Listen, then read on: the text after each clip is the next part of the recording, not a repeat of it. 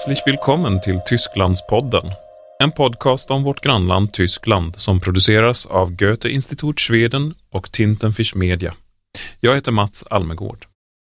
I Tysklandspodden möter du spännande människor som på ett eller annat sätt har med Tyskland att göra.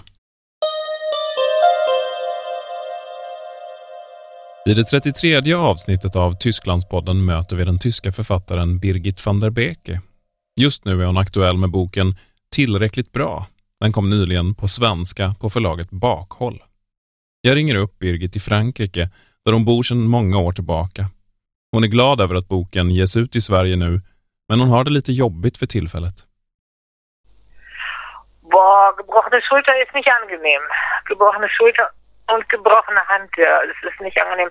Aber ich, ich bin auf dem Wege, mm, mm, sehr tapfer, tapfer, tapfer die Beweglichkeit wieder zu bekommen.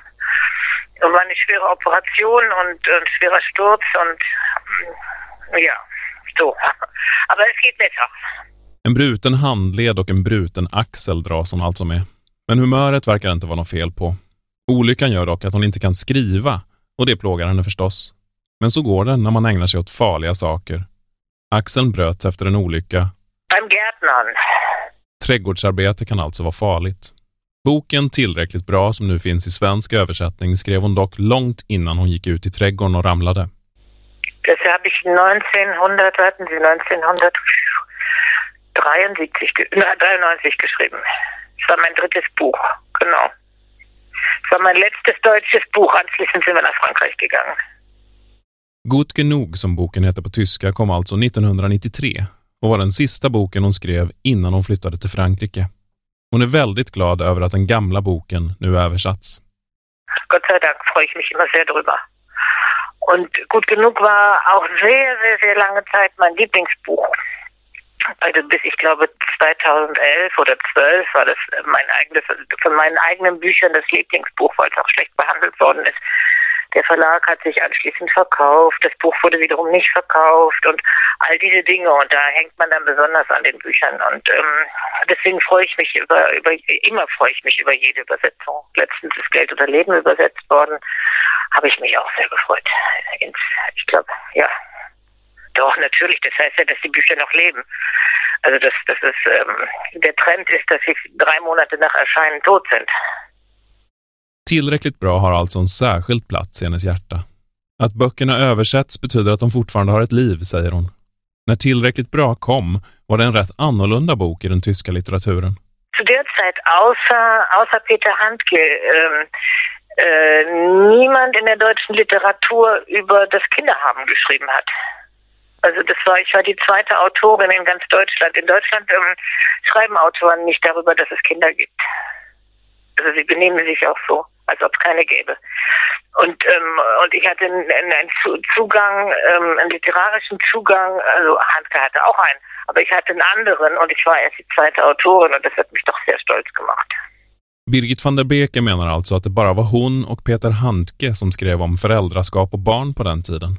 I Tillräckligt bra skildras ett par som först inte vet om de vill ha barn och sen får de ett som de inte riktigt vet hur de ska ta hand om.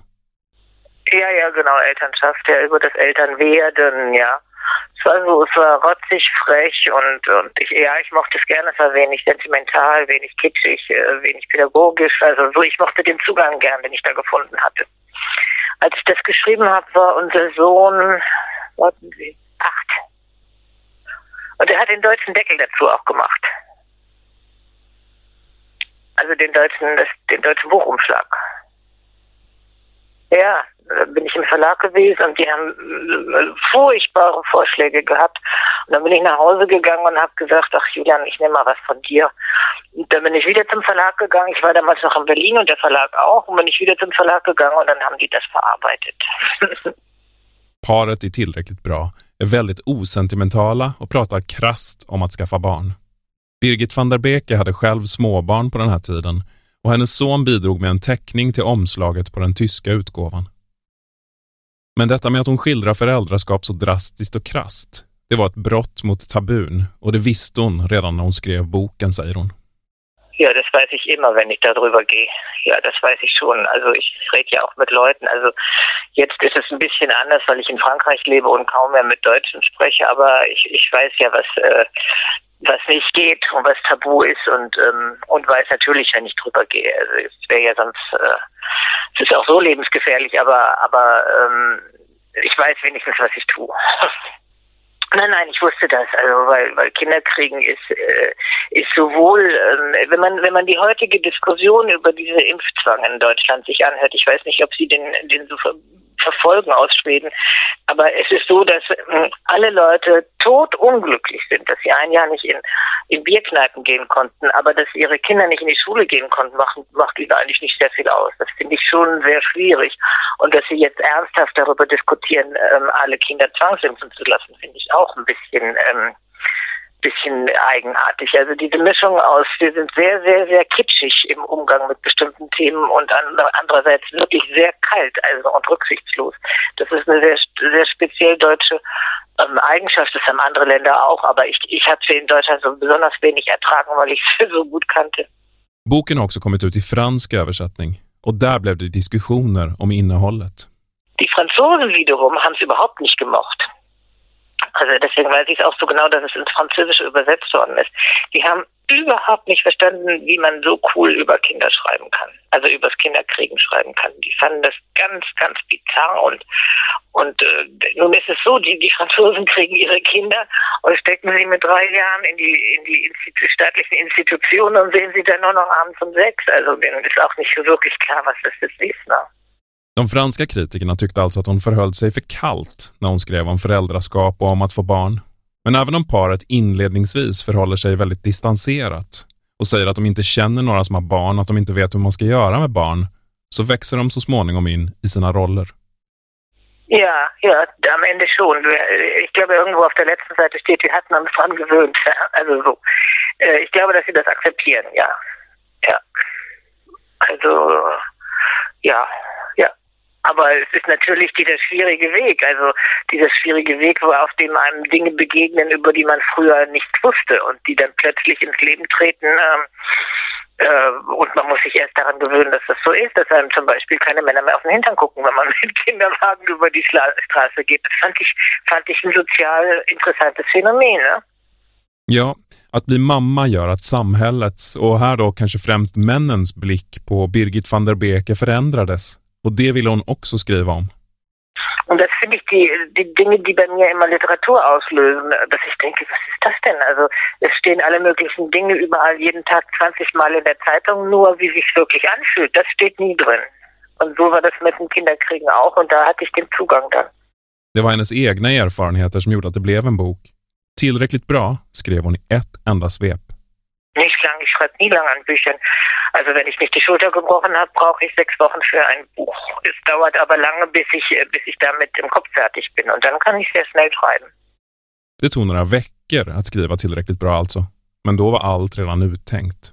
Und ich brauche immer eine ganze Weile, bis, bis ich den Stoff dann habe und so habe, dass ich ihn runterschreiben kann. Und dann ist es eben eine Frage, bis ich den, äh, den, den, äh, den Tonfall finde. Wenn ich die, den, die Melodie für, für, den, für den Text habe, dann kann ich sofort alles in einem Rutsch runterschreiben. Själva skrivfasen är kort eftersom allt redan är uttänkt i minsta detalj. Birgit van der Beke visste redan tidigt att hon ville bli författare.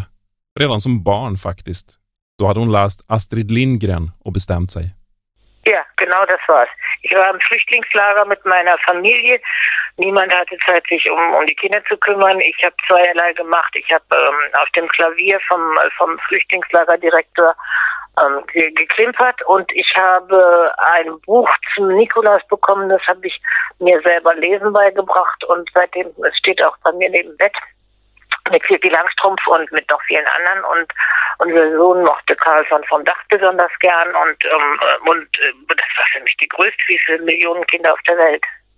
Und da habe ich mir gedacht, dass, dass so was Schönes will ich auch können. Das war genau die, die innere Formulierung, so was Schönes. Klar, man ist in der Not als kleines Kind und muss sich ausdrücken und kann sich nicht ausdrücken, weil niemand Zeit dafür hat. Und dann habe ich das äh, beschlossen. Första Astrid Lindgren-boken hon läste var Barnen i Bullerbyn och sen Pippi Långstrump. På den tiden var det en kontroversiell barnbok i Tyskland. Und das erste Buch, ja, ja, das erste Buch waren die Kinder von Bullerbü und dann kam recht bald Pippi Langstrumpf. Ähm, das war damals in, in, Deutschland quasi auch tabu, das sollte man seinen Kindern nicht zu lesen geben. Und noch schlimmer ist es in Frankreich, da ist bis heute keine Übersetzung erschienen, sondern eine verstümmelte Art von Zusammenfassung. Birgit van der Beke skrattar och säger att Pippi Långstrump faktiskt fortfarande är kontroversiell i Frankrike än idag. Nej, bis heute muten sie den Kindern dieses Buch nicht zu. En självständig flicka som inte gör som de vuxna säger, det är fortfarande uppseendeväckande i vissa länder alltså. Oder haben Angst, dass die dann irgendwie komisch werden. ja, das wäre toll, ne? wenn die Kinder alle komisch würden. Ja, vad skulle hända om alla barn blev knasiga och konstiga? I vilket fall som helst var det bra att Birgit van der Beke hittade fram till Pippi Långstrump och Astrid Lindgrens böcker så att hon själv bestämde sig för att bli författare. Hon skriver än idag och nu finns alltså hennes tredje bok, Tillräckligt bra, på svenska på Bakhåll förlag. Och det var allt för denna gång. Tysklandspodden produceras av mig, Mats Almegård, på Tintenfisch Media AB för Goethe Institut Schweden. Ljudproducent är Andreas Tilliander. Har du några förslag på människor som du vill höra i Tysklandspodden? mejla info-stockholm goethe.de och berätta det. Vi hörs snart igen. Auf Wiederhören!